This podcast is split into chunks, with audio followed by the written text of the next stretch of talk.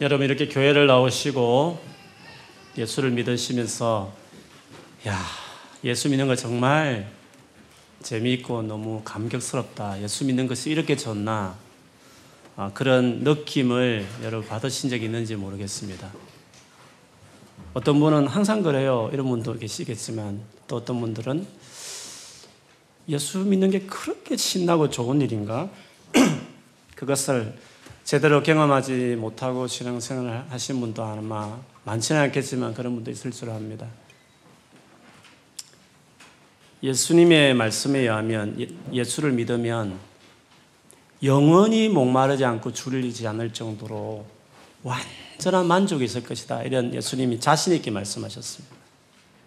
만일에 교회를 제법 다녔음에도 불구하고, 야, 이래서 예수를 믿는구나 하는 이런 맛을 만일에 경험하지 못하셨다면 아직 제대로 뭔가 이 예수 믿는 길을 아직 들어서지 않아서 그럴 수 있습니다. 아니면 그런 맛을 이전에 맛보았지만 요즘 그 맛을 잃어버렸다 이렇게 한다고 한다면 뭔가 내 삶 안에 바뀌어야 될 부분이 있다는 것이죠. 여러분 우리가 예수를 믿다 보면 어떨 때는 정말 이게 신나서 감격스러울 때가 있고요. 어떨 때는 진짜 어려울 때가 있습니다. 이것이 반복되는 경우들이 많이 있는 거죠. 신앙의 여정을 보면 신앙생활 쭉 하다 보면 과정이 있습니다. 그리고 과정마다 뭔가 레벨업이 있듯이 뭔가 달라지는 거쳐가야 될 어떤 상황들이 있는 거죠. 그래서 신앙생활의 맛이라는 것은 그냥 우 하면서 교회 왔다고 이렇게 맛이 있는 게 아니라 뭔가 하나님 우리에게 요구하는 그 하나하나를 맞춰갈 때 아, 그때 그 맛과 감격을 누릴 수 있습니다. 물론 구원은 그저 주신 하나님의 선물이지만 구원받은 이후에 뭔가 예수 믿는 맛을 맛보려면 하나님께서 우리에게 뭔가 요구하시는 어떤 걸어가야 될 어떤 길이 있다는 것이죠. 그 맛을 보기 위해서 거쳐가야 될 과정에, 과정에 있어서 중요한 성경 전체를 볼 때 어떤 통찰력 있는 뭔가 거쳐가야 될 과정들이 있습니다. 성경을 계속 보면 예, 이 거쳐가야 될 과정이 보여지게 되죠. 여러분, 우리가 예수를 믿은 이후에 예수 믿었을 때 또 기뻐요. 그 어느새 또 기쁘지 않을 수 있는데 그때 뭔가를 거쳐가야 될 어떤 스텝을 밟아야 되는 거죠. 그 첫 번째 하나님께서 구원을 시킨다 예수 믿게 한 다음에 반드시 지나가게 해야 될 반드시 그 길을 거쳐가야 될 과정에서 첫 번째 과정이 있는데 그거는 거룩한 삶을 살아야 합니다. 거룩한 어떤 삶으로 자기 삶을 이제 맞춰가야 하는 거죠. 거룩하다는 것은 좀 어려운 말처럼 보일 수 있지만 거룩하다는 것은 하나님과의 관계에 있어서 하나님과 친해지는 것을 이야기합니다. 혹은 제1계명대로 하나님을 정말 사랑하는 것을 이야기해요.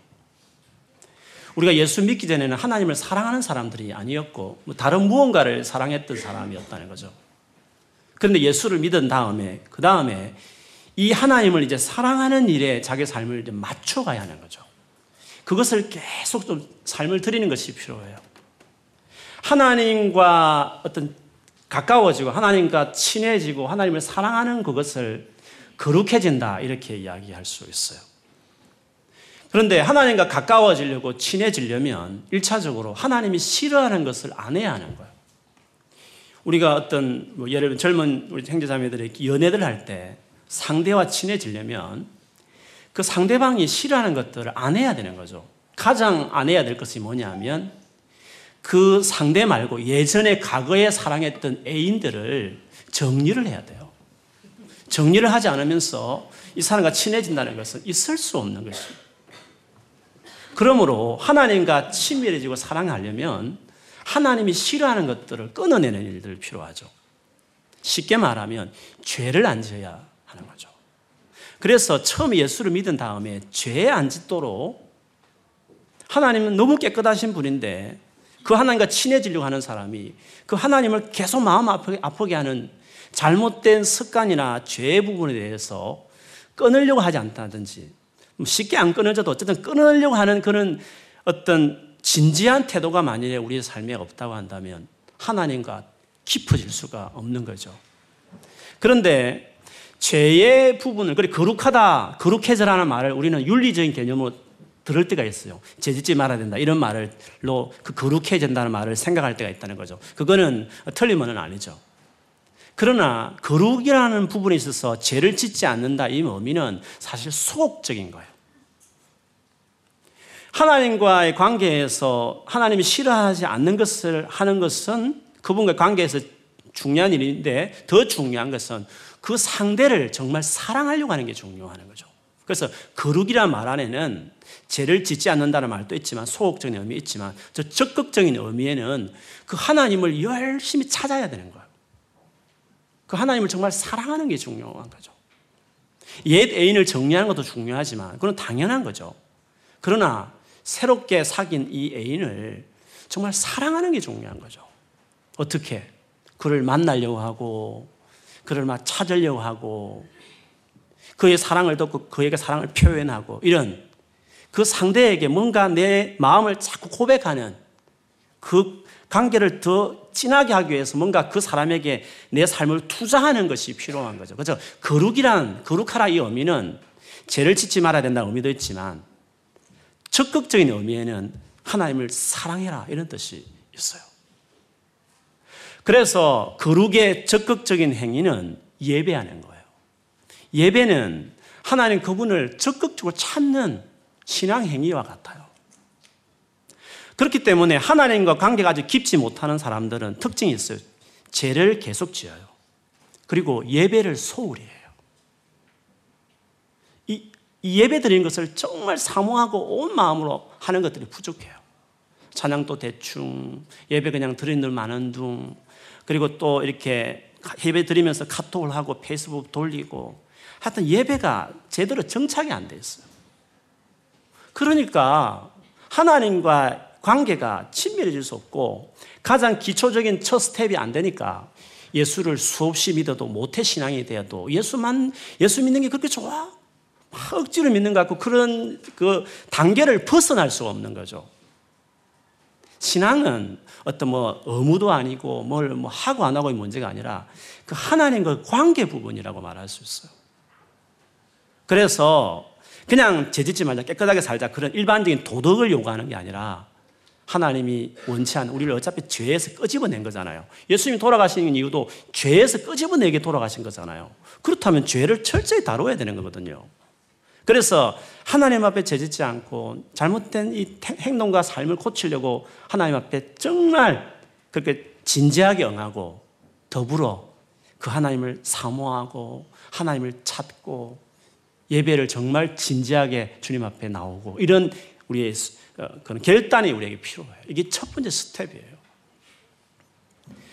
이것들이 이루어지게 되면 두 번째 이제 스텝이 있는데 물론 뭐 이것이 엄격하게 딱 나누지는 않지만 그러나 순서로 본다면 그래요. 두 번째 과정에서 하나님이 우리에게 신앙의 진정한 맛을 어, 누리게 하기에 두 번째 하는 것이 뭐냐 하면 관계 부분을 다루어요. 다르게 말하면 정말 사람을 힘든 사람들을 품고 사랑하는 것들을 우리에게 하나님께서 요구하고 그 방향으로 우리 인생을 끌어가기 시작해요. 거룩은 하나님과 나와 일대일의 관계일 수 있어요. 그 내가 개인적으로 하나님을 막 찾고 그분을 막 알아가고 막 말씀을 보면서 뭐 은혜 받고 뭔가 이렇게 변화되어 가는 자기 살, 하나님과 자기 자신 사이에 뭐 일어나는 일이라고 한다면 그것이 어느 정도 되어지면 하나님은 이제 내 삶 안에 이렇게 엉클어진 여러 가지 인간관계들에 대해서 돌아보게 하는 게 되는 거죠. 그래서 그 관계들을 풀어내는 거, 그리고 내가 정말 착하긴 했지만 내게 상처 주는 사람들을 이렇게 살, 품어내지 못한 착하나 사랑이 없는 거. 사교성이 되게 좋지만 나를 힘들게 하는 사람들은 보기, 보고 싶지 않을 정도로 사랑이 없는 착하고 사교성은 많지만 사랑이 없는 이런 것들을 계속 깨닫게 되는 거죠. 그래서 어떤 인간관계 안에서 사람을 사랑해내는 하나님과 막 집중하다가 이제 옆에 사람을 집중하게 하는 돌아보게 하는, 같이 가게 하는 그 일들을 하나님이 하게 해요. 그런데 첫 번째 잘하다가 이 두 번째에 대해서 여러 가지 너무 힘들으니까 그걸 포기해 버린다든지 그리고 이런 이유로 막 미워하면 계속 산다든지 아니면 그걸 어, 내가 하는 것을 그냥 관계를 적극적으로 포기한다든지 이렇게 해버리면 이제 신앙의 맛이 없는 거죠. 처음에 좋았다가 계속 좋아지다가 이제 그 단계를 또 내가 순종을 해야 되는데 그걸 안 하면 그 부분에서 계속 멈춰버리니까 어느새 신앙의 맛을 잃어버리게 되는 거죠. 그래서 하나님이 반드시 그걸 요구하시기 때문에 힘들어도 내가 막 쳐서 내 잘못이 아니고 억울하지만 그래도 쳐서 주님이 나를 사랑하시듯이 사랑하려고 내어드리고 안 되니까 하나님 앞에 또 기도하고 이렇게 그쪽으로 하나님이 계속 내 마음을 주신 대로 그걸 자꾸 맞춰가기 시작하기 시작하면 그 과정이 역시 힘들지만 좀 더 지나가 보기 시작하면 정말 이전에 맛보지 못했던 좀 묵직한 좀 깊은 의미의 어떤 은혜와 사랑과 그 맛을 신앙의 맛을 경험하기 시작하죠. 그렇게 가장 중요한 두 계명 하나님을 사랑하는 거룩한 사람이 되고 이웃을 사랑하는 이 둘째 계명 이것이 내 삶 안에 잘 세틀되기 시작할 때 그때 하나님이 우리를 딱 들어서 당신의 일을 하기 시작해요. 무슨 말이냐? 우리의 삶에 하나님 뭔가 역사하는 일이 나타나요. 하나님께서 뭔가 우리의 삶에 놀란 일을 행하시는 감정이 있기 시작해요. 그래서 신앙의 어떤 하나님이 우리의 삶에 일하시는 것을 경험하려면 이런 프로세스가 있어야 되죠. 예수님이 그 말씀하셨죠. 수고하고 묵은 짐진 자들아 다 내게로 오라. 내가 너희를 쉬게 하겠다 말했어요. 쉼. 예수님께 갔더니 정말 좋구나. 이 맛. 이 맛을 주겠다고 말씀하셨는데 근데 우리가 교회를 나오지만 예수를 믿는다 하지만 아주 맛을 맛보지 못했다. 그 이유가 뭘까요? 그것은 11장 28절에 그 말씀하셨는데 29절에 보면 그 이유가 나오죠. 내게 오라 시게 하겠다 한 다음에 뭐라고 말씀하셨냐면 내 멍에를 네가 메고 내게 배우라. 그래야하면 네가 쉼을 얻게 될 것이라고 이야기했어요. 예수께 주는 뭔가 멍에가 있다는 거죠. 소가 이렇게 메고 밭을 갈듯이 매는 그 멍에 있지 않습니까? 예수께서 우리에게 요구하는 스텝이 있는 거죠. 그룹을 향해서 우리에게 요구하는 그 멍에를 메고 계속 배워가는 거죠. 그리고 서로를 사랑하라고 말한 그 사랑을 하기 위해서 메고 막 배워가는 거죠. 그렇게 배워가기 시작할 때 그때 힘을 얻게 된다. 그래서 예수 믿고 나서 뭔가 막 기쁨과 즐거움을 너무 얄팍하게 생각하는 거예요. 투자하지 않는 거예요. 심혈을 기고 삶을 들여서 그 삶을 진지하게 믿음 생활을 하지 않는 거죠. 그렇게 한 몇 년 해보고 별거 없네. 너무 힘드네 하면서 포기하지 말고 대충 하지 말고 그렇게 10년을 한번 투자해봐요. 그렇게 20년을 한번 투자해봐요. 그러면 정말로 진짜 어려워도 항상 기뻐하고 범사의 모든 일에 감사할 만큼 놀라운 삶을 그래서 절대로 목마르지 않고 절대로 줄이지 않는다고 말한 예수님의 그 말씀을 맛보는 그 일들이 우리에게 일어나기 시작하는 거죠. 그래서 우리가 비로소 하나님께서 내 삶에 뭔가 일하심, 풍성한 삶, 기적 같은 일들, 그리고 내가 했다고 말할 수 없는, 하나님이 했다고밖에 말할 수 없는 놀라운 삶의 어떤 나무로 본다면 많은 풍성한 열매들, 이런 것들을 우리의 삶에 맺게 되는 것입니다. 요한복음 15장에 보면 우리에게 우리를 포도나무에게 붙어 있는 가지에다가 비교, 하신 포도나무 비유가 나와요. 포도나무 비유의 중요한 것은 열매를 많이 맺는 거죠. 그렇지 않습니까? 열매를 주릉주릉 뭐 사과나무를 심든지 포도나무를 심든지 농부가 바라는 것이 열매를 많이 맺는 거 아니겠어요? 그런데 열매라는 것은 가지의 몫이 아니에요. 가지의 목, 열매를 많이 맺고 안 맺고는 가지의 몫이 아니라 사실은 그 포도나무가 얼마나 건강하냐. 포도나무의 몫이고 그리고 그 포도나무를 잘 가꾸고 돌보는 농부들이 해야 될 몫이잖아요. 그래서 우리의 삶의 열매라고 말할 수 있는 뭔가 위대하고 놀라운 일들을 만들어내는 것은 우리의 몫이 아니에요. 그거는 예수께서 하실 일이요. 그건 하나님이 하실 일이죠. 그러면 가지인 우리가 할 수 있는 일은 그 포도나무 가지 비유에서 요구하는 것은 그거죠. 하나죠. 첫 번째, 내 안에 거해라. 예수님께 거해라. 그것이 중요한 일이었어요. 저 예수님께 거하기 위해서 서두에 말한 것은 첫 번째가 이제 거룩함인데 요한복음 15장 그 첫 부분 3절, 4절 전반부에 보면 예수님 이렇게 말씀하셨어요. 너희는 내가 일러준 말로 이미 깨끗하여졌으니 내 안에 거하라. 나도 너희 안에 거하리라. 예수께서 말씀으로 우리를 깨끗하게 했다고 말씀하셨어요. 그래서 내 안에 거하라고 이야기를 하셨죠. 즉 말씀으로 우리를 깨끗하고 정결하게 하는 즉 거룩하게 하는 일들을 하시는 거죠. 이 요한복음 15장 예수님이 십자가에 못 박히시기 전날에 하신 말씀이니까 지난 3년 동안 제자들과 함께 하면서 예수님께서 그 말씀으로 저들을 훈련시키고 저들에게 말씀을 통해서 깨끗하게 하는 일들을 했다는 거죠. 뭔가 바꾸어내고 말씀으로 그걸 새롭게 하는 거룩하게 하는 일들을 예수님이 힘을 다해서 그들을 했다는 거죠. 그것이 거룩의 과정이요. 그것이 주님 앞에 거하게 하는 과정이잖아요. 그런 점에서 예수님께서 내가 그렇게 했으니까 내게 더 헌신하라고 이야기를 했어요. 그런데 그 포도나무 가지 비유에 여러 번 말씀드렸지만 비유의 그 뒷부분을 가보면 예수님 뭐라고 말씀하시냐면 내 안에 거하기 위해서 즉 그래서 많은 열매를 맺기 위해서 두 번째 할 일이 있다. 그거는 바로 내가 너희를 사랑하는 것처럼 서로 사랑해라. 그 말씀을 포도나무 가지 비유를 뒷부분에 그거를 많이 하래, 하래 해요. 두 번째 스텝인 거죠. 거룩한 가정으로 부름받아서 주님 앞에 들어왔으면 그래도 열매를 맺기 시작해요. 주님과 관계가 친해도 열매가 있어요. 뭐 기도 열심히 하고 큐티 많이 하고 제짓지 않으로 반려해도 뭔가 자기 삶 안에 변화가 일어나고 열매들이 있다는 거죠. 그런데 주님은 더 많은 열매를 맺게 하기 위해서 두 번째 중요한 정말 옆에 있는 사람을 사랑하는 사람이 되라.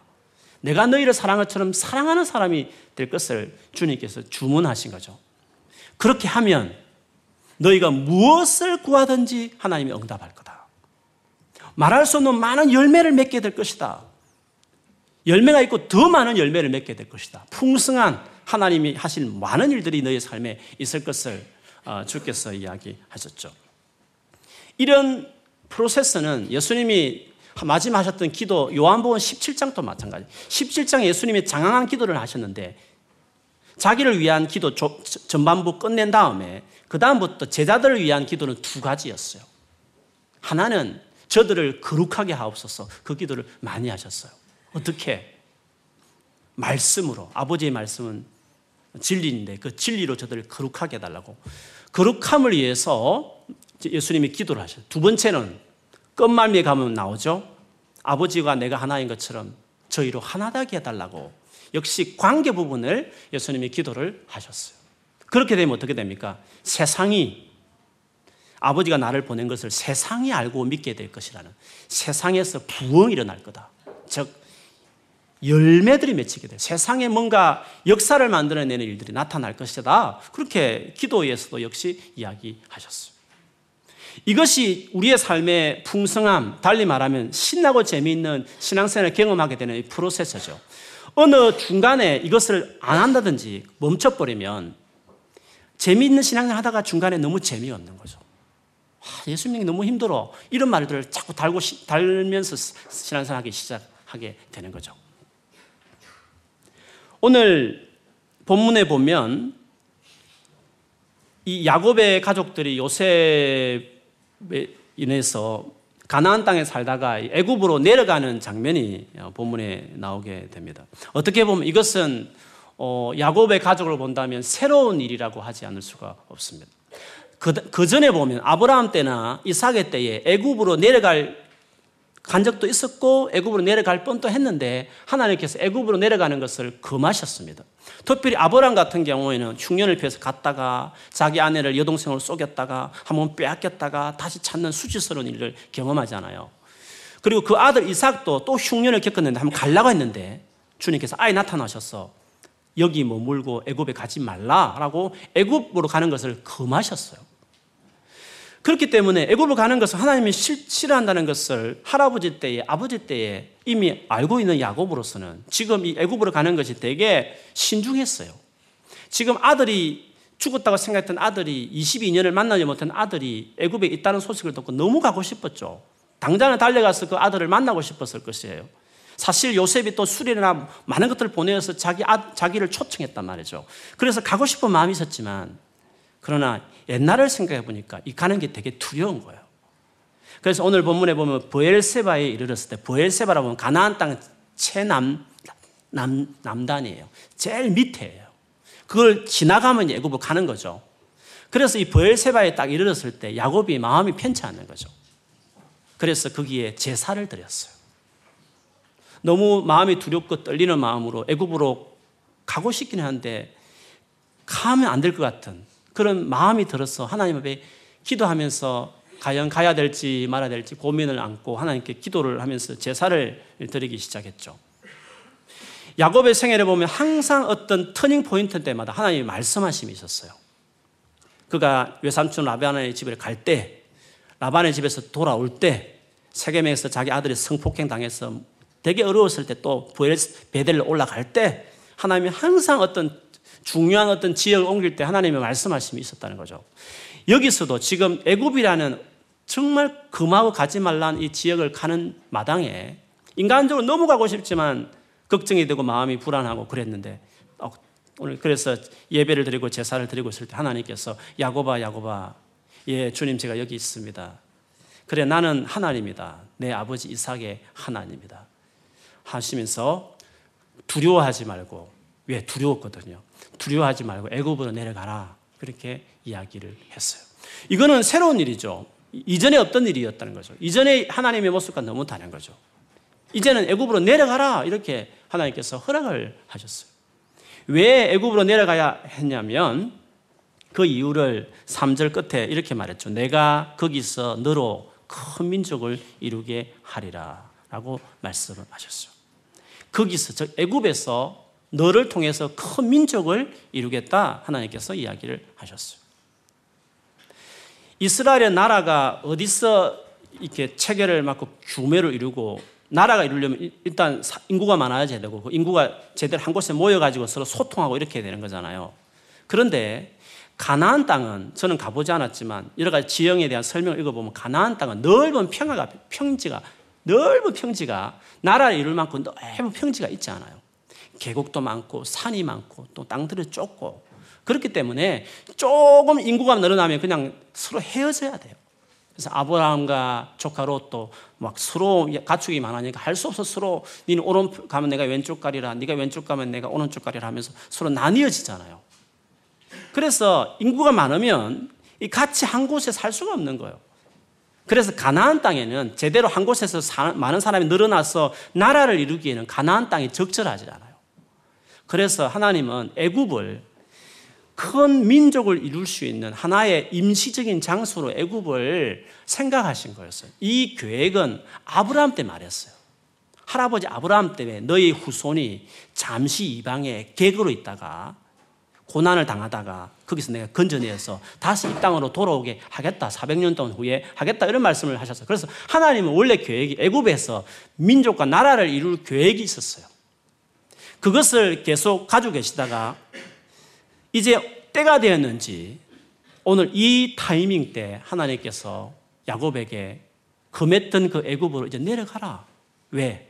거기서 내가 어, 지금까지 내가 계획하고 말했던 어, 나라를 이스라엘 나라를 애굽에서 내가 이제 만들겠다 해서 이제 허락하게 되는 거죠. 그런 점에서 보면 주님께서 아브라함부터 그렇게 약속했던 큰 민족을 이루겠다는 그 놀라운 계획이 비로소 이제 시행되고 허락되어져서 시작되는 시점이 오늘 이제 본문에 나오는 것이죠. 그런데 이 같은 하나님의 새로운 일들이 어떻게 가능했냐 보면 서도에 말한 것처럼 이 스텝을 밟아온 거죠. 이 야곱의 가족이 죄로 말미암아 망가져 있고 형제간에 서로 이렇게 미워하고 정오하고 팔고 팔리고 이런 집안이 완전히 산산시 이 집구석이 말이 아닌 집구석이었는데 22년의 그 기간 동안 형제들은 형제대로 요셉은 요셉대로 거룩해 가는 과정을 다 겪었어요. 물론 요셉은 처음부터 거룩한 사람이었으니까 거룩으로 계속 일관되게 노예로 팔려도 억울한 일을 당해도 감옥에 들어가도 계속 하나님 앞에 하나님 앞에 바르게 살려고 계속 끊임없이 수고하 그 일을 갖고 형들은 22년 동안 그 상처에 있는 각오, 다시 덜주고 싶지 않은 각오처럼 생각해서 그 덮어두고 살았지만 흉년을 기해서 이제 요셉을 만나러 왔을 때 요셉이 스파이라고 간첩이라고 이렇게 누명을 씌우면서 그 형들이 가그를 다시 되새기면서 지은 죄를 생각하고 그래서 그 자기가 죄를 지어서 이런 억울한 일 이런 어, 어려움을 당한다고 그들이 막 잘못을 뉘우치고 회개하는 장면들이 계속 반복되기 시작하죠. 그러나 그 형제들 중에서 제일 중요한 유다는 유다는 일찍부터 철저하게 그 말도 안 되는 진짜 그 형제들 중에 제일 악랄하고 제일 계산적인 사람이었는데 그 유다는 그 22년 기간 동안에 철저하게 그 죄에서 돌이키는 시간들을 그 22년 시간 보냈어요. 물론 결정적인 사건은 며느리 다말과 어, 본의 아니게 창년 줄 알고 잠자리 했다가 임신시키는 그 자기 며느리하고 잠자를 해가지고 아기를 잉태하는 그 충격적인 사건을 경험한 이후로 유다가 엄청나게 자기 자신을 돌아보면서 내가 이렇게 못, 몹쓸 사람이라는 것을 철저히 깨닫고 그 긴긴 20년 이상의 시간을 자기를 돌아보며 자기를 낮추며 자기를 배나는 시키는 거룩한 가정을 밟아오는 일들을 그가 했었어요. 그러다가 요셉이 총리가 된 이후에 이제 요셉은 그 형들을 정말 사랑하는 용서하는 사람으로 그가 딱 인격이 더 나아졌고 두 번째 스텝을 밟았고 유다는 어느새 이제는 그 집안을 하나로 묶는 자기 생명을 걸고 자기를 담보로 걸고 그 가정의 화목을 위해서 자기 삶을 던짐으로 그래서 이 가정이 그 깨어지고 나눠졌던 관계들이 완전히 하나를 이루는 일들이 지난주에 본 것처럼 그런 일들이 일어났단 말이죠. 그 일 이후에 이제 애굽으로 내려가는 새 일이 허락되는 것이죠. 그래서 거룩과 하나됨 화목을 이루는 사랑의 관계를 거쳐서 하나님 뭔가 계획하신 금하고 시행하지 않았던 새 일들을 그의 삶 안에 뭔가 이루는 시작하는 일들이 나타나게 되는 것을 볼 수 있습니다. 이 같은 것은 여러 군데 많이 나오지만 예수님께서 제자들을 3년 동안 거룩하게 하는 일들을 하셨어요. 그러나 하나 되는 것은 어려웠어요. 십자가 지기 전날 밤에도 누가 더 크냐? 예수님이 왕이 될 줄 알고 왕이 되면 누가 오른쪽 왼쪽 자리를 앉냐? 서로 큰 자리에 앉으려고 다투는 아직도 하나됨을 이루지 못한 그런 엉망인 관계들이 그들 안에 여전했었어요.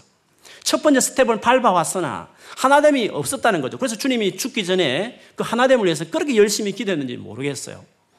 실제로 예수님이 자기들 예상과 다르게 십자가에 못 박혀 죽는 일이 일어났을 때 한 제자는 배반했고 돈에 배반했고 나머지 제자들은 다 부인하면 다 도망치는 그런 말도 안 되는 일들이 일어나게 되었죠. 물론 예수님이 다행히도 3일 후에 부활하셨고 40일 동안 부활한 몸으로 제자들과 같이 시간을 보냈잖아요. 그러다가 이제 하나님 나라 올라가셨죠. 올라간 이후에 그 남겨진 그 제자 그룹들, 초창기 교회들이 이 관계에 여러 가지 상처 투성이었다는 거죠. 다름 아니라 가장 첫건이었던 한 명이 예수님을 은 30에 팔고 제자들은 다 도망가 버리고 이런 가운데서 리더십이 다 변변치 않고 가장 문제 덩어리고 이런 가운데서 초대 교회들이 초창기 때 여러 가지 관계 안에 뭔가 수습하고 해결할 일들이 너무 많았어요. 그들이 예수님이 기다리는 성령을 기다리면서 막 열흘 동안 기도하면서 다락방에서 기도하는 도중에 뭔가 감동을 먹었어요. 그래서 베드로가 다 일어나서 말하기를 그 진지한 그 관계의 상처에 대해서 끄집어내기 시작해요. 가르누다 문제를 끄집어내죠.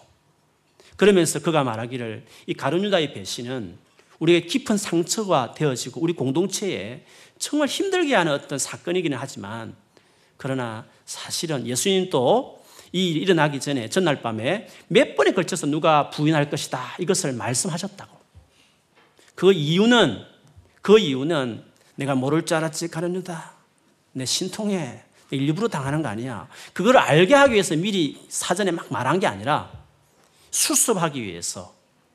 그냥 우연히 예수님이 어리석어서 아니면 제자들이 너무 못됐어. 그냥 이 일이 정말 일어나지 말아야 될 일이 일어난 것이 아니라 사실은 주님이 아셨고 아니 구약 성경에 이미 예언되어 있는 부분이었기 때문에 사실은 우리가 그렇게 상처받을 일이 아니라고. 잘 생각해 보면 주님도 이걸 아셔서 미리 말씀하셨고 구약에도 주님도 하나님도 이 일이 일어날 줄 알고 미리 말씀하셨으니까 우리 너무 이렇게 힘들게 생각하지 말자고. 이 관계에 대해서 너무 이렇게 우리가 서로 이렇게 서로 이렇게 정죄하거나 음? 이렇게 신뢰하지 못하고 이렇게 하지 말자고. 그렇게 하지 말고 이거는 어차피 일어날 일이었고 일어날 것이라 주님도 누누이 말씀하셨으므로 여기에 우리가 너무 깊이 생각하지 말고 우리가 기도하면서 한 사람을 뽑자.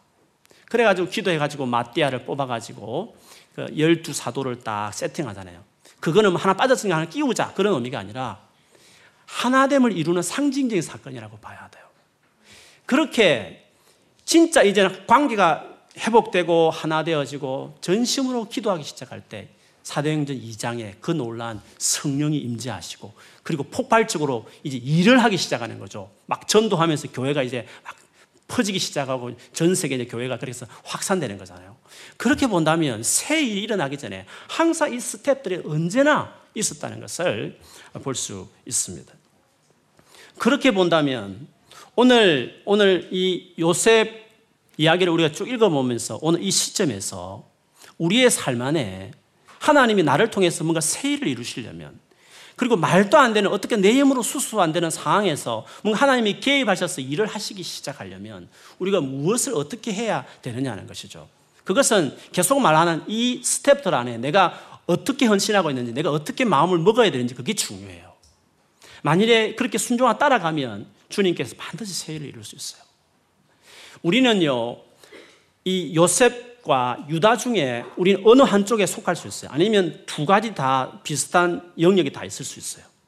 요셉의 경우를 봅시다. 요셉은 거룩한 사람이었어요. 하나님의 말씀에 살아가는 사람이었어요. 그러나 억울하게 누군가로부터 상처를 받았고 계속 상처받는 환경에 던져지고 계속 바르게 살았지만 계속 어려움을 계속되는 어떤 피해자 입장에 관련된 어떤 사람이라고 말할 수 있어요. 우리가 그렇지 않습니까? 내가 착하게 바르게 살려고 하지만 계속 어려움을 당하고 억울한 일을 당하고 그래서 상처 때문에 내가 힘든 상황을 만날 수 있다는 것이죠. 우리는 요셉 같은 어떤 입장에 설 때가 많이 있어요. 또 한편으로는 유다 같을 수 있어요. 진짜 못됐고 내밖에 모르고 내 입장에 서 가지고 이런저런 이유로 뭐 이유가 있었겠지만 상대방의 상처를 주는 입장에선 유다같이 변변치 못하게 내가 행동하고 말할 처신할 때가 있다는 것이죠. 그런데 우리가 뭐 유다같이 안 좋은 입장에 있든지 아니면 요셉같이 바르게 행했지만 계속 상처와 아픔을 당하는 입장에 있든지 간에 이 두 가지 입장에서 두 사람 다 마지막에 하나님이 큰 일을 이룰 수 있는 사람으로 제 역할을 하는 사람이 된 거죠. 요셉은 어떤 입장에 섰습니까? 요셉은 그렇게 상처를 당하고 아픔을 겪는 바르게 살아도 하나님께 착하게 신실하게 순종하며 살려고 해도 계속 내 삶 안에 억울한 일, 상처를 당하는 일을 계속 겪는 사람으로서 만약 여러분이 그런 입장에 많이 서 있다면 우리는 어떻게 해야 될까요? 요셉은 어떻게 그걸 극복해 갔습니까? 일단은 요셉은 그냥 쭉 견뎠어요. 그리고 막 원망하고 욕하고 막 인생 비관하고 그렇게 살지 않고 좀 가슴 아프지만 탁 덮어놓고 그냥 여전히 신실하게 기도의 자리를 지키고 계속 예배의 자리를 지키고 그래도 신실하게 살려고 하고 하여튼 포기하지 않고 막 힘든 것 때문에 에이 모르겠다 하면서 막 얼굴 이렇게 분을 품고 그렇게 살지 아니하고 근데 해결은 안 됐지만 막 힘들긴 하지만 일단 감수 안고 근데 어쨌든 내가 할 수 있는 최선을 다해서 계속 살았다는 거죠. 5년을 살고 10년을 살고 20년을 그렇게 보내는 거죠. 그런데 그것이 계속 억울할 줄 알았는데 지나고 보니까 요셉이 깨닫게 된 거죠. 하나님께서 나를 애굽의 총리로 앉혀서 나중에 우리 야곱의 우리 아버지의 이 가족을 애굽 땅에서 민족을 이루게 하려고 하나님이 거대한 당신의 플란을 이루기 위해서 나를 이렇게 형들은 나를 괴롭히고 상처 줬지만 결과적으로 하나님은 놀랍게 형들이 그 책임 있지만 그럼에도 불구하고 하나님은 놀라운 실력으로 놀라운 손길로 기필고 정말 이렇게 은혜로운 일들을 이루셨구나. 그거를 요셉이 이제 깨닫게 된 거죠. 그래서 형들을 용서할 수 있었어요. 여러분, 용서라는 건요, 어렵고 힘든 일인데, 용서를 하려면 어떻게 해야 되느냐면, 우리가 용서할 수 없는 이유는 여러 가지 이유가 있지만, 용서할 수 없는 것은 어떤 내가 당한 상처에 너무 집중하거나, 그리고 나에게 상처를 준 어떤 사람의 불의함, 잘못에 너무 집중하기 시작하면 용서할 수 없어요. 생각할수록 분하고, 생각할수록 가슴 아프고, 그런 거거든요.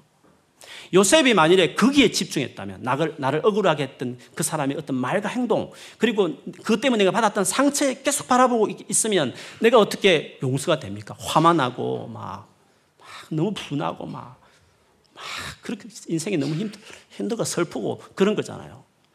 근데 요셉도 그랬죠.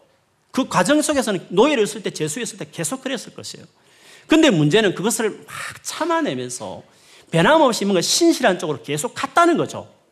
계속 갔더니 하나님께서 당신의 놀라운 실력으로 수많은 상처 당할 수 있는 환경이 있으면서도 계속 있으면서 불구하고 하나님은 우리의 죄악과 불의와 상처 당하는 환경보다 더 훨씬 전능하시고 훨씬 지혜롭기 때문에 마침내 결국에는 총리로 앉혀서 당신의 선한 계획을 이루어낸다는 거죠. 그래서 용서를 하려면 어떤 사람의 잘못, 불이나 내가 받은 상처에 집중하지 말고 하나님이 그럼에 불구하고 나를 어떻게 나를 세울 것인가? 하나님이 어떻게 나를 선하게 나를 결국 내 인생을 이끌어 가실 것인가? 그 하나님을 계속 고정 보는, 바라보는 태도가 필요해요. 인내하는 시간에는.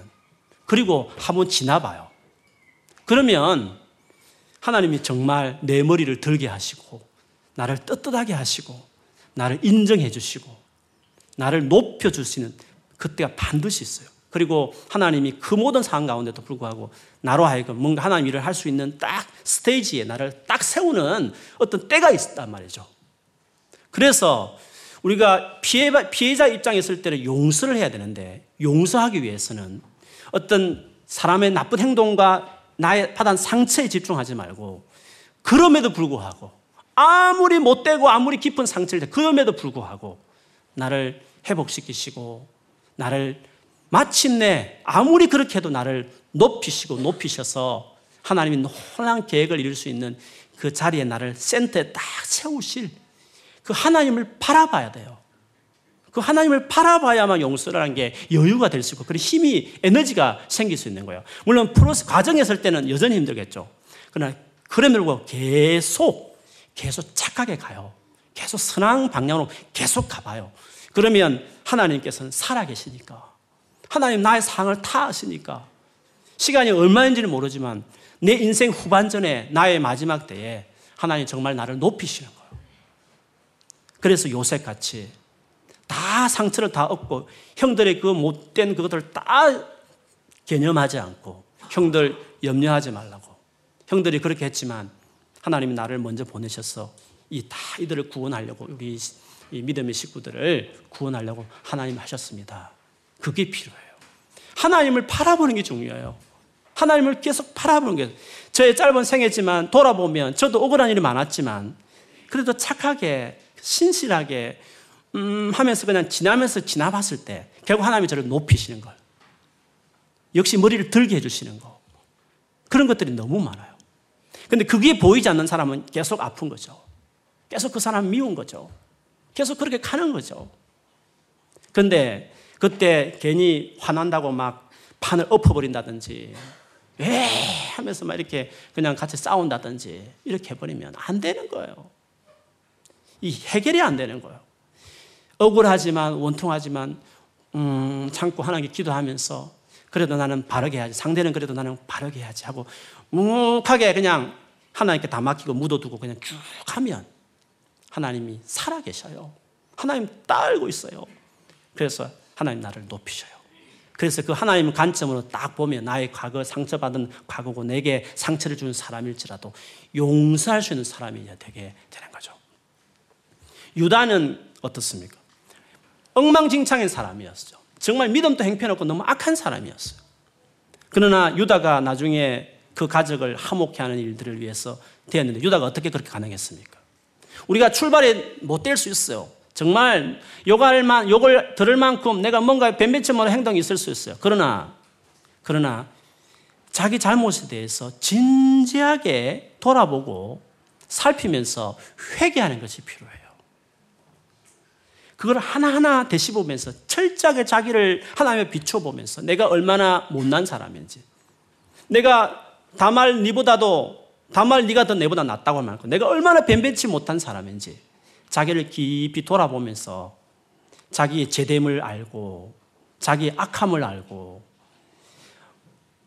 그렇게 진지하게 하나님 앞에 회개하면서 그렇게 주님 앞에 머물면서 하나하나 거룩함으로 자기를 쌓아가고 이렇게 세워가기 시작하게 되면 그 과정을 밟는 거예요.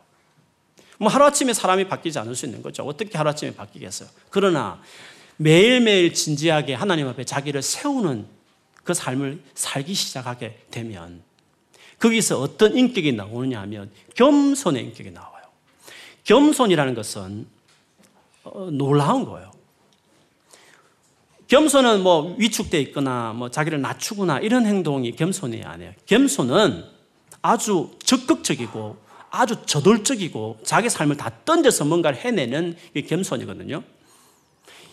빌리포스 2장 5절 이하에 보면 너희 안에 이 마음을 품으라 그리스도의 마음이라 말해 그 마음이 겸손의 마음이잖아요. 근데 겸손의 마음이 뭔지를 조금 설명하기를 자기보다 남을 낮게 여기는 마음이 겸손이라고 말했다는 거죠. 그러므로 겸손이라는 걸 원래 그 본 정신이 뭐냐 하면 자기 중심적이지 않고 겸손은 타인을 낮게 여기고 타인을 위해서 자기 삶을 던지는 것이 겸손이에요. 그래서 예수님의 이야기를 하면서 그는 원래 하나님이시지만 자기를 비워서 종의 행체를 가지고 이 땅에 오셔서 자기 생명을 내놓고 십자가에 죽기까지 그렇게 자기를 희생함으로 우리를 구원하셨다고 말하는 그 모든 스토리를 겸손이라고 말을 했어요. 그 겸손이라는 것은 내 중심이지 않고 타인 중심이고 그리고 그 타인을 위해서 자기 생명을 기꺼이 던지는 것이 겸손이거든요. 그래서 내가 잘못한 사람이었을 내가 죄를 지었을 때 내가 얼마나 자기 중심적인지, 내가 얼마나 내 입장에만 늘 생각하는 사람인지를 철저하게 돌아봐야 돼요. 그리고 그것을 깨뜨리고 부수는 일들을 해야 돼요. 그래서 더 이상 내가 더 낫다. 내가 그래도 옳아. 내가 더 맞아. 이렇게 자기를 변호하려고 하는 것이 아니라 자기 자신을 오히려 철저하게 돌아보면 내 안에 덜보가 있지. 저 상대방에는 티가 있지만 나는 사실 내 안에 덜 보고 있는 것을 볼 수 있는 사람이 되는 거죠. 그렇게 철저하게 자기 자신을 남이야 잘 모르죠. 나는 잘 볼 수 있는 거잖아요. 그래서 남은 티지만 나는 덜 보라는 거죠. 예수께서 정죄하는 사람들은 자기 안에 덜보를 못 본 사람이거든요. 그래서 죄를 지었을 때 자기 안에 덜보를 보는 시간을 가져야 돼요. 철저히 덜보를 보고 자기 자신이 얼마나 별볼이 없는 사람을 깨닫고 그래서 자기를 주장하고 변화하는 것들을 이제 그 힘을 빼고 그래서 자기보다는 남을 낮게 여기는 그 태도 변화가 일어나게 되는 것이죠. 그러다가 그것이 깊어지기 시작하면 예수님처럼 그 낮게 여기는 그 남을 위해서 자기 몸을 바쳐서 자기 생명을 내놓듯이 헌신하는 그런 사람으로 가게 되는 거죠. 그런 점에서 유다는 그 과정을 다 밟은 거죠. 자기가 얼마나 죄인지를 철저하게 알고, 알고 그래서 자기를 다 무너뜨리고 이제는 그 가족을 위해서 기꺼이 내가 이 애굽의 총리의 노예로 남을 테니까 형들은 다 보내소서. 아버지를 위해서 생각해서 다 보내소서. 베냐민과 다 보내소서. 차라리 내가 대신해서 여기 종으로 남겠다 할 정도로 예수님 같이 전적으로 자기의 생명을 다 걸고 그 가족을 위하는 아주 그런 헌신된 행동을 보여줬죠. 그것은 그 유다가 처음에 그렇게 죄를 지은 사람이지만 그 22년의 기간 동안 그가 철저하게 회개하고 자기를 세워가면서 겸손의 인격을 바꾸고 그래서 그 겸손의 클라이막스 자기 생명을 던지는 아주 적극적인 저돌적인 다른 사람을 살려내기 위해서 자기 삶을 던지는 그런 빛나는 인격의 사람으로 유다가 바뀌게 된 거죠.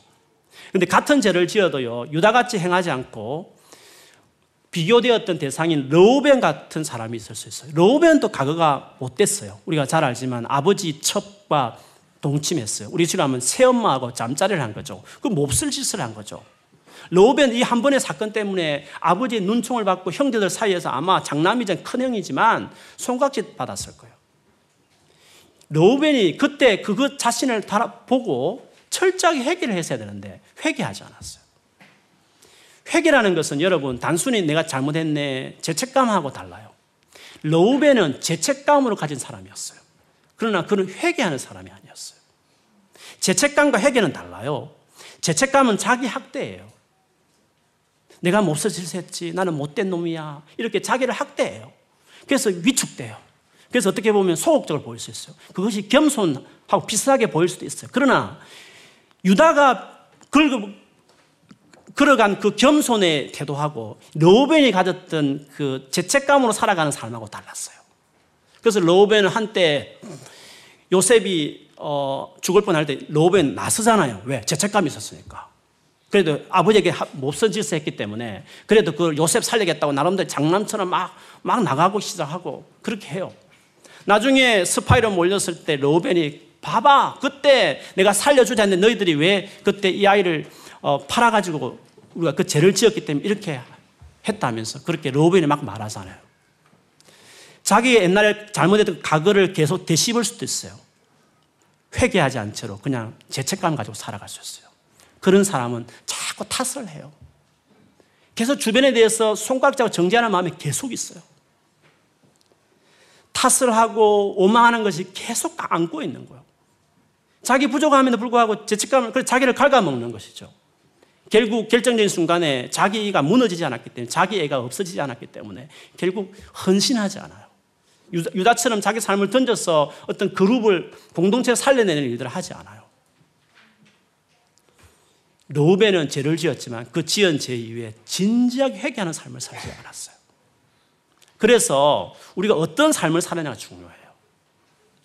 우리는 유다처럼 비록 시작이 변변치 못하고 죄를 짓는 사람일 수 있지만 1년을, 5년을, 10년을, 20년을 진지하게, 철저하게 내 자신을 살피보고 나의 죄됨을 내가 얼마나 못된 사람인지, 내가 얼마나 악한 사람인지, 내가 얼마나 많은 사람의 상처를 준 사람인지, 내가 얼마나 내 말과 행동에 있어서 내가 얼마나 나쁜 사람인지, 얼마나 내가 변변치 못한 사람인지를 철저히 깨닫고 내가 이렇게 부족한 사람인 줄 알고 하나님 앞에 날마다 설면 자기를 살피고 자기를 내려놓고 자기를 비우고 자아를 깨뜨리고 그렇게 내려놓고 그렇다고 자기를 비관하느냐 그렇지 않아요. 놀라운 것은 그렇게 할 때 자기가 소중함을 알게 되고 여전히 하나님 나를 사랑하는 줄 알고 낮춰졌으나 자존감은 되게 높은 사람 이 두 가지가 내 안에 갖춰지는 거죠. 그래서 다른 사람을 정죄는 하지 않지만 왜 자기 변변치 않은 걸 알기 때문에 누구를 정죄하겠어요. 그러나 소극적이지 않아서 내가 자존감 있는 사람이기 때문에 이런 부족한 나, 나를 사랑하신 하나님의 사랑을 알기 때문에 다른 사람을 위해서 정말 어떤 헌신회가 희생할 때 있어서 기꺼이 나서서 죽도록 충성하는 것처럼 요셉 같이 예수님 같이 그렇게 겸손의 어떤 모습을 보이게 되는 것이죠. 그렇게 우리의 삶을 세워가야 되는 것이에요. 어떤 시련도 요셉으로 출발한 잘 처음부터 잘 나갔지만 상처투성으로 막 일방적 피해자로 나가는 사람이든지 출발의 행편을 망가진 사람 유다로 출발한 사람이든지 간에 위에서 가든지 밑에서 올라가든지 간에 그 영역에 맞게끔 행동을 꾸준히 하기 시작하면 그래서 거룩함을 이루고 그래서 사랑하는 하나됨을 이루는 사람이 되기 시작하면 당신의 생애에 하나님의 일하심을 경험하게 되는 것이에요. 그래서 올 한 해 저도 마찬가지지만 우리 공동체 안에 우리가 하나님 일을 하려면 우리 교회가 하나님 일을 해야 될 교회잖아요. 성결을 위해 지는 교회인데 그렇게 되려면 뭐 프로젝트를 세우고 뭐 재정을 투자한다고 성교가 되는 게 아니라 진정한 의미에서 하나님의 새 일은 이 프로세스 다 밟아야 되는 거예요. 우리 한 사람 한 사람이 정말 죄짓지 않고 바르게 살고 예배 늦지 않고 정말 헌신해서 온 마음으로 하나님을 예배하고 주님을 사랑해서 주님을 올인하고 그리고 살아가면서 수많이 얽혀 있는 수많은 인간관계 속에서 하나됨을 이루기 위해서 사랑하기 위해서 유다의 행동으로 요셉의 행동으로 자기 삶을 맞춰가면서 그렇게 삶을 들이기 시작할 때 그때 우리 교회 안에 하나님이 새 일을 가능하는 공동체가 되는 것이고 여러분 한 개인에게도 그 일이 일어나게 되는 것이에요. 그러므로 여러분 가정에 새 일이 일어나야 되지 않겠어요? 하나님 뭔가 개입해서 뭔가 해결할 문제가 여러분 가정에는 없습니까? 여러분의 캠퍼스나 일터에서 여러분 삶의 영역에 좀 하나님이 개입하셔서 일해 주셨으면 하는 것이 없습니까? 그것을 하기 위해서 어떻게 합니까? 열매는 하나님이 하실 목적인데 그것을 위해서 우리가 어떻게 해야 되겠습니까? 두 가지 스텝에 충실하세요. 거룩한 삶으로 계속 자기 삶을 드리고 정말 사람을 사랑하는 일에 자기 삶을 헌신하세요. 그러면 새 일을 이루시는 거예요. 이전까지 허락하지 않았던 일을 애굽에 가라. 그래서 큰 일을 새롭게 시작하시는 것 같이 하나님 일들 이루시는 간증이라는 것은 그렇게 나오는 거예요. 내 생에 하나님 큰 일을 이루시는 것은 그렇게 만들어지게 되는 거예요. 똑똑하다고 실력 있다고 빽이 있다고 주의 일을 할 수 있는 게 아니에요. 물론 세상에 높아질 수 있어요. 그러나 하나님과 아무 관계 없이 그냥 성공할 뿐이에요. 하나님 나라에 아무 상관없어요. 하나님이 정말 하시는 일을 감당할 수 있는 주인공이 되려면 이 스텝을 거치지 않을 수가 없어요. 물론 예수 안 믿어 세상에 성공하는 사람 있죠. 그냥 하나님과 관계없이 그냥 성공했을 뿐이에요. 여러분이 이렇게 살지 않아도 그냥 실력 좋으면, 백 좋으면 요런껏 해서 그냥 성공할 수 있어요. 하나님과 아무 상관없어요. 하나님을 갔을 때 아무 칭찬받을 일이 아니에요. 삼성 같은 기업, 애플 같은 기업을 세워도 하나님 앞에 아무 소용없어요. 그게 뭔데, 그게? 뭐 그래서 살았으면 하나님께 그걸 칭찬하겠어요? 아무것도 아니에요. 천국 기둥의 다이아몬드 싹 오려가지고 투자해도 애플에서 하나 세울 정도 하나님은 부유를 가지고 계신 분이에요. 그거 칭찬하지 않아요. 우리에게 중요한 것은 이 스텝을 밟아가는 삶이 중요해요. 하나님을 떠나서 죄 뒹굴던 우리들이 나와서 죄를 떠나가고 그 떠났던 하나님을 열심히 사랑하는 사람으로 내 삶을 세워가고 그 하나님이 사랑이 많으니까 너도 나처럼 주변을 사랑해라. 알지. 네가 상처 주는 사람들을 내가 알지. 그러나 그렇지만 내가 부탁하는데 내가 너희를 사랑하는 것처럼 서로 사랑하라고 요구하기 시작할 때 요셉처럼 피해자 입장이면 하나님만 바라보면서 상처 보지 않고 환경 보지 않고 나쁜 짓 하는 그 사람 행동을 보지 않고 하나님이 결국 이루실 것을 계속 내가 믿으며 신뢰하면서 그 사람은 죄를 덮어가고 상처를 덮어가면서 용서하려고 계속 몸부림치고 유다처럼 아무리 해도 계속 죄를 짓고 계속 실수하고 계속 상처 주는 행동을 내가 반복할지라도 그러나 1년이 안 되면 5년을, 5년이 안 되면 10년을, 10년이 안 되면 20년을 어차피 내 전생이라는 것은 성공하는 것이 목적이 아니라 하나님을 닮아가는 것이 우리 인생의 목적이니까 내 60년, 70년, 80년 평생을 주님 닮아가다 투자하면 살다가 비록 평범한 사무직원으로 살다가 청소하며 살아가 청소부로 살아도 그런 삶을 살면 그게 하나님 앞에 성공한 것이지 그렇지 않습니까? 그게 우리의 삶의 목적이에요. 그게 우리가 살아가는 이유예요. 그렇게 사는 거예요. 그것이 10년이든 20년이든 괜찮아요. 인생적으로 피곤하고 어려울지 모르겠지만 그렇게 삶을, 그게 살아가기 중요해요. 그렇게 삶을 들이시면 시간이 지날수록 하나님이 여러분 삶의 역사예요. 여러분 무엇을 구하든지 하나님께 응답하실 일이 나타나요. 주님 나를 사랑하는구나. 우리 가정이 나를 통해서 뭔가 변화를 시키려고 계시는구나. 내 직장과 가정에서 이런 일을 하시는구나. 그거를 경험하는 일들이 나타나요. 맛, 신앙의 즐거움. 이래서 예수 믿는구나. 하나님 정말 살아계시구나. 이렇게 간증할 수 있는 사람이 되는 것이죠. 주께 투자해요. 삶을 들이세요. 그렇게 1년, 2년 젊음의 시간을 20대, 30대를 40대, 50대 그렇게 보내시면 시간이 흐를수록 여러분 삶 안에 하나님이 새 일을 이루시는 것을 경험하게 되실 것이에요. 새해 때 이 한 해 그 삶을 사는 것이에요. 뭐 공부 잘할 수 있어요. 아니면 좋은 직장 들어갈 수 있고 안 들어갈 수 있어요.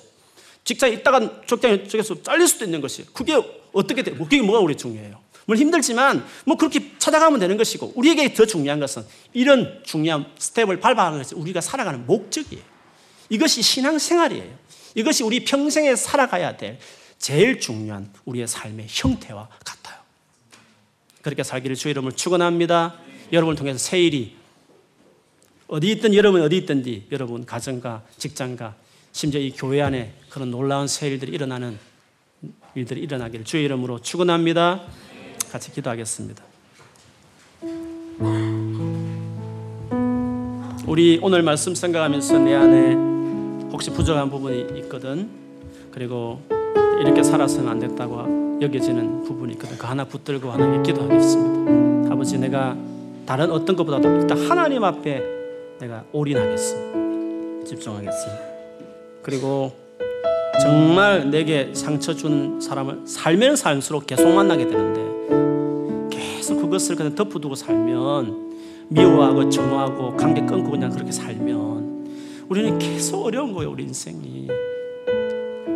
오늘 말씀에 순종하셨어 힘들지만 요셉같이 넓은 마음으로 반응하고 또 유다같이 철저히 회개하면서 반응해서 여러분 삶을 세워가면 기적 같은 일들이 진짜 놀라운 일들이 여러분 생에 것이 그런 삶을 살겠다 그렇게 살고 싶다고 하나님 내게 은혜를 달라고 우리 같이 한번 소리 내어 기도하겠습니다. 하나님 아버지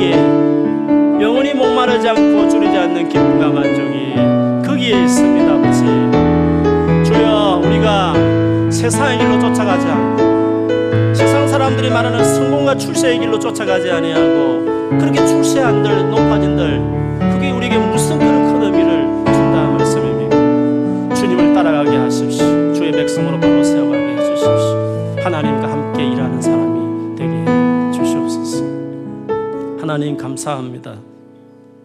정말 우리가 예수를 믿는다는 게 신앙생활 한다는 게 도대체 뭘 의미하는지를 우리가 더 날마다 깨닫게 하여 주시고 우리의 당장 앞에 놓인 이런 필요 저런 필요 이런 계획 저런 계획 성취되는 것에 목적을 둔 인생이 되지 않고 정말 하나님의 백성다운 삶으로 우리를 세워가는 그 일에 우리가 헌신한 자들이 되게 해 주시옵소서 모양과 행편은 다 다르지만 그 상황에서 하나님이 뭐라고 말씀하시는지 이럴 때는 내가 어떻게 행동해야 되는지 날마다 하나님의 말씀으로 깨닫고 그대로 삶을 드리고 헌신함으로 오늘 요셉처럼 이 놀라운 하나님의 새일 계획한 일들이 내 살아생전에 이루어지고 보여짐으로 감격해하고 기뻐하는 진짜 맛, 진짜 재미, 진짜 즐거움 이것들을 누리는 저희들이 다 되게 해 주시옵소서.